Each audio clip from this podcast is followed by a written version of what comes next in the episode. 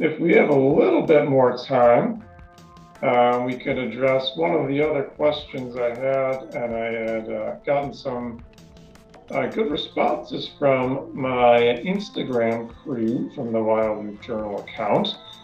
So if everybody's up for it, I can share some of the responses that I got, and you could throw in your two cents as well. My question was something to the effect of uh, what's a book that you've grown with over the years? And I, I kind of made the comments uh, when I posted, we could say book or kind of other piece of artwork. We're kind of open minded enough to uh, to kind of consider uh, kind of all art forms on an equal playing field. So one of the responses I got, for example, was music. So uh, I'll share one and you could kind of think it over for a moment if nothing jumps out at uh, at the top of your head. I'll share one that I received. And uh, as it turns out, we'll return to author of Red Eyes, Brent Atkinson, uh, who's one of the people who, uh, who responded on Instagram. So I'll throw that one out there first. So Brent Atkinson uh, responded and uh, he said, his words, uh, for me, Townes Van Zandt is the greatest songwriter of all time. And as the years pass, his music continually speaks to me in different ways. He's one of those folk slash country legends that so many people have never heard of, uh, but they've certainly heard his songs or perhaps even covers. Um, an example is the uh, Pancho and Lefty song, uh, which I guess had a, a, more famous, was one of those songs that had a more famous cover than the original. Uh, back to Brent's words, but Townes was such a poet, and there are so many hidden gems in his songs just the really poetic lyricism, like in the song Two Girls or She Came and She Touched Me, to really simple yet odd, simple yet oddly profound songs about everyday people, like Lonesome, No Lonesome Tune, Snowing on Raton, or Marie. Uh, I think he's one of those songwriters that wrote largely from the subconscious, which explains for some of the ambiguity in the lyrics of the songs uh, but that I believe is one, one of the marks of a great artist. Creating art that speaks across, cult- across cultures and across experiences, art that speaks to humanity. I have to admit, I wasn't super familiar with Townes Van Zandt. Does anybody here, does that kind of ring a bell with anybody here? Other than the name. Lefty, yes, but absolutely not the name. Okay. So that's a it's a pretty decent recommendation because uh, it is kind of one of those people maybe you would find that sounds familiar once you've listened in. So yeah, that's that's worth uh, worth checking out. Townes Van Zandt. So yeah, anybody here have maybe their own response to that initial question? A book, piece of art you've grown with over time? I actually have um, something, and it's um, it's funny when I thought about this. I really focused on books, and I was like, oh, you know, I I feel like I should be saying something like you know Murakami, uh, and or like you know Jane Austen. But I would be misrepresenting myself. And so the truth is that there is a book written by um, Steve Martin, a novella called The Pleasure of My Company. And it happens to be one that I go back to uh, over and over. And I, I wish he would write more, more books. I absolutely love it. Um, I, I am a former clinical social worker, as I mentioned, and you know the main character has OCD. And I am also a huge comedy nerd. You know, I I take comedy very seriously, and I believe that comics um, are really important um, in presenting. They're like you know philosophers. I'm not the first person to say that, but they are our philosophers. I, I love the they they really challenge us to think and look at some things that we don't we some truths that we don't necessarily want to see and i love using comedy as a way to cope too so having said that i love that this book is you know this guy is pretty severely the the protagonist is pretty severely um impacted and and limited by his ocd i mean he has so many limitations. He can't step off a curb, so you can imagine how difficult that would make leaving leaving your house and going somewhere. he has inter interpersonal issues. It's it's just very it's life is very hard for this guy, and yet there's humor and there's beauty and um, it's just it doesn't it's sort of evergreen for me and um, you know you could change OCD into whatever challenge you have, you know, whatever challenge you're currently facing. And you could sort of, whatever you're feeling limited by. And, you know, that this book ser- serves as a, a point of reference for me. So that's the truth. It's not uh, one of the great classics. It's a Steve Martin novella. and now you know a little more about me. Yeah, that's wonderful. Yeah, it's not one I was familiar with, so that's uh, that's kind of a nice thing about uh, asking these types of questions is you end up with a whole bunch of recommendations.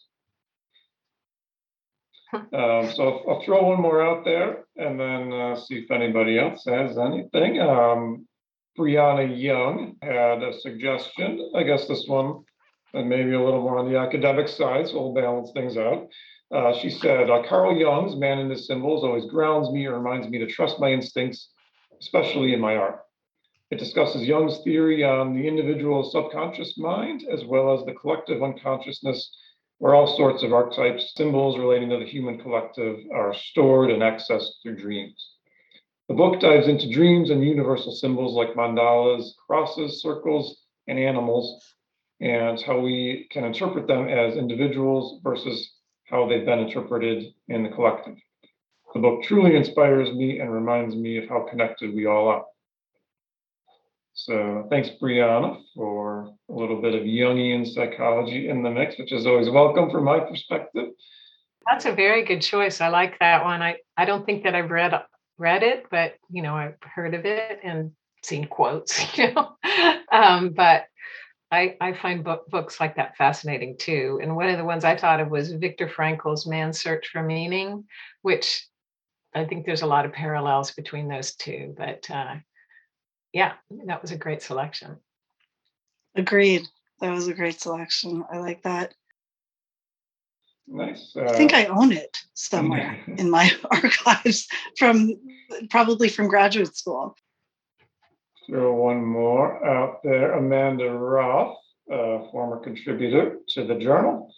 She said, uh, I read My Name is Asher Lev by Chaim Potok for the first time in university and absolutely did not appreciate it back then.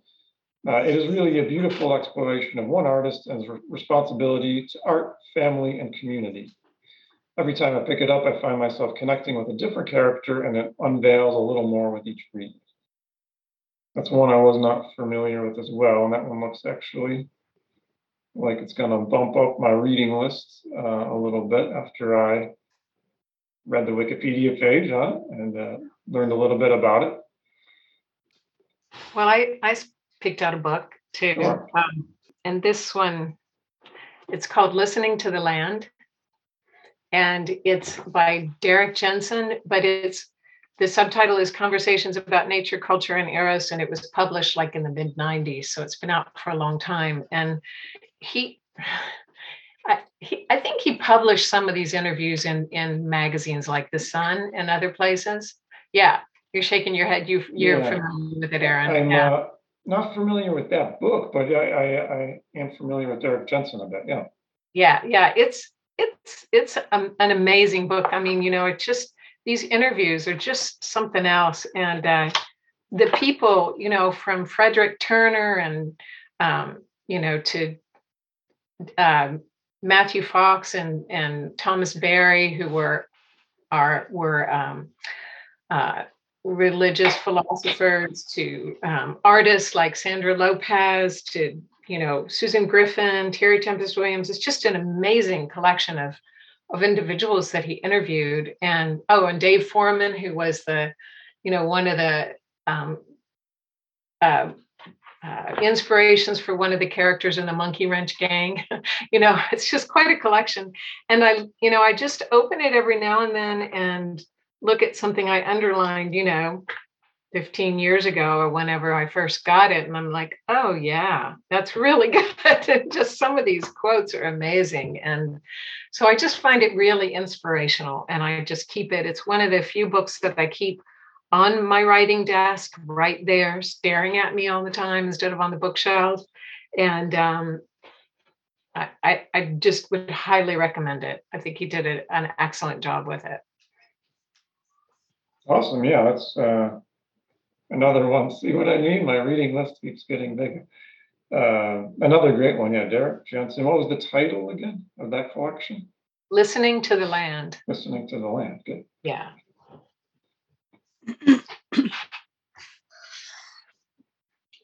Um, Chris, did you have any thoughts on that one or? Yeah, this is a scary one for Okay. me because I, I, I would go Steinbeck no matter what. Uh, and initially, if you were trying to piece together who I am from the last 10 years of my social media presence or even my dating profiles, you'd say uh, East of Eden because of the family dynamics. And I, I can't help but attach the movie where there's a really strong father son dynamic that clearly is very on point and uh, something that would resonate from age 12 on through me peaking over the age of 40, which is going to be here any second now. But I got to pick Cannery Row because when I was 14 years old, that was when I was kind of getting turned on to storytelling. I think I encountered the movie Magnolia, the the novel Cannery Row, the novella Cannery Row, and Tom Waits, the singer, all in that 14, 15 range. And that's when I started to kind of come alive to the storytelling, literary poetry scene. And so those all got woven together. And I just declared my favorite novel of all time will be Cannery Row. And there's a problem with that in the kind of the declaration. Once you've chosen that as your favorite book, that's always the answer on a first date when somebody says, What's your favorite movie or your favorite book? And then you wonder, is there a tail wagging the dog kind of situation?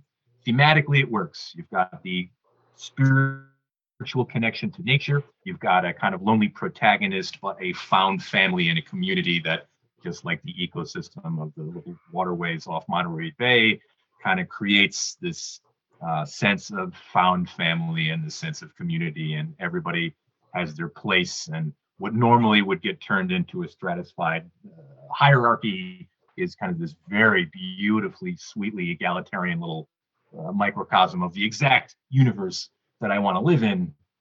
But since I declared that as my favorite novel, every five years I have to kind of go back to it and decide if it still is or how well does it hold up. Am I forcing it? Well, I said this is my favorite novel, so it has to be. It's sort of like my Bible now.